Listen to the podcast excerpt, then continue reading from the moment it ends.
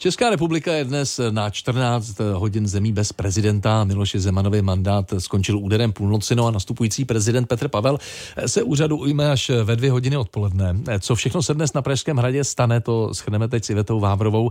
Iveto, dobré ráno. Dobré ráno. A s Viktorem Daňkem v našem pravidelném seriálu Dobré ráno. Hezké ráno, tak jak to probíráme už celé ranní vysílání, samotná inaugurace začne ve 14 hodin ve Vladislavském sále na Pražském hradě. Očekává se asi 800 hostů, popsala šéfka budoucí Pavlovly prezident prezidentské kanceláře Jana Vohralíková. Do Vladislavského sálu je 600 hostů, kteří jsou zváni po každé na inauguraci, to jsou uh, senátoři, poslanci, představitelé těch nejdůležitějších úřadů. Nad rámec je zhruba 200 pozvánek, jsou to podporovatelé a příznivci pana generála.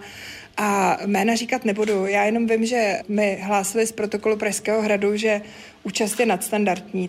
A právě ve Vladislavském sále na společné schůzi obou komor parlamentu Petr Pavel s rukou položenou na ústavu složí slib a tím se stane prezidentem. Slib prezidenta zní slibuji věrnost České republice, slibuji, že budu zachovávat její ústavu a zákony, slibuji na svou čest, že svůj úřad budu zastávat v zájmu všeho lidu a podle svého nejlepšího vědomí a svědomí. Nad Prahou se současně ozve 21 salv vypálených zděl a nad Pražský hrad se vrátí standarda.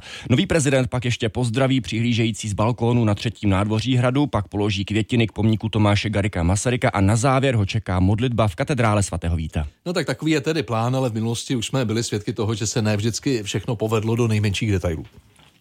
Asi nejslavnější je dnes už anekdotická příhoda s příliš povytaženými kalhotami Václava Havla při vojenské přehlídce, ale možná si posluchači vzpomenou třeba taky na to, že v roce 2003 při inauguraci Václava Klauze nepsalo připravené protokolární pero. O deset let později zase musel Miloš Zeman kvůli gramatické chybě v textu podepisovat arch se slibem dvakrát. A mimochodem i dnešní slib se už stal předmětem diskuzí hlavně na sociálních sítích a to kvůli podobě připraveného archu. Zatímco dříve šlo o prostý, nepříliš vzhledný text, tentokrát je ručně malovaný. Jeho autorkou je grafička Petra Dočekalová. Kritiku ale sklidila za naopak přílišnou stylizaci. Text je vyvedený historizujícím až pohádkovým písmem s velkým modrým titulkem ze šikma, což vzbudilo otázky o vkusnosti takové stylizace. No, očekávají si dnes nějaké změny oproti inauguracím z minulosti? Ano, v plánu není slavnostní přehlídka, kdy si nově inaugurovaný prezident jako vrchní velitel ozbrojených sil prohlíží nastoupenou jednotku. Tuto tradici mimochodem i před pěti lety porušil Miloš Zeman. Jana Vohralíková uvedla, že místo přehlídky se raději organizátoři rozhodli zpřístupnit třetí nádvoří veřejnosti. No a na závěr ještě jednou zopakujme prosím pokyny pro posluchače, kteří se na Pražský hrad chystají. Lidé budou moci inauguraci sledovat na velkopološných obrazovkách na Hradčanském náměstí, kam krátce po třetí hodině Petr Pavel přijde položit květiny.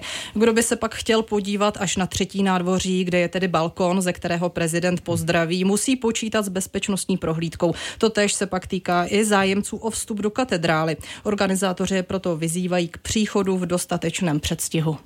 Všechno budeme sledovat i nadále. Iveta Váverová, Viktor Daněk, další díl našeho prezidentského seriálu. Díky naslyšenou. Hezký den. Hezký den. A připomínám, že ve 13 hodin a 30 minut začne prezidentský speciál k inauguraci Petra Pavla.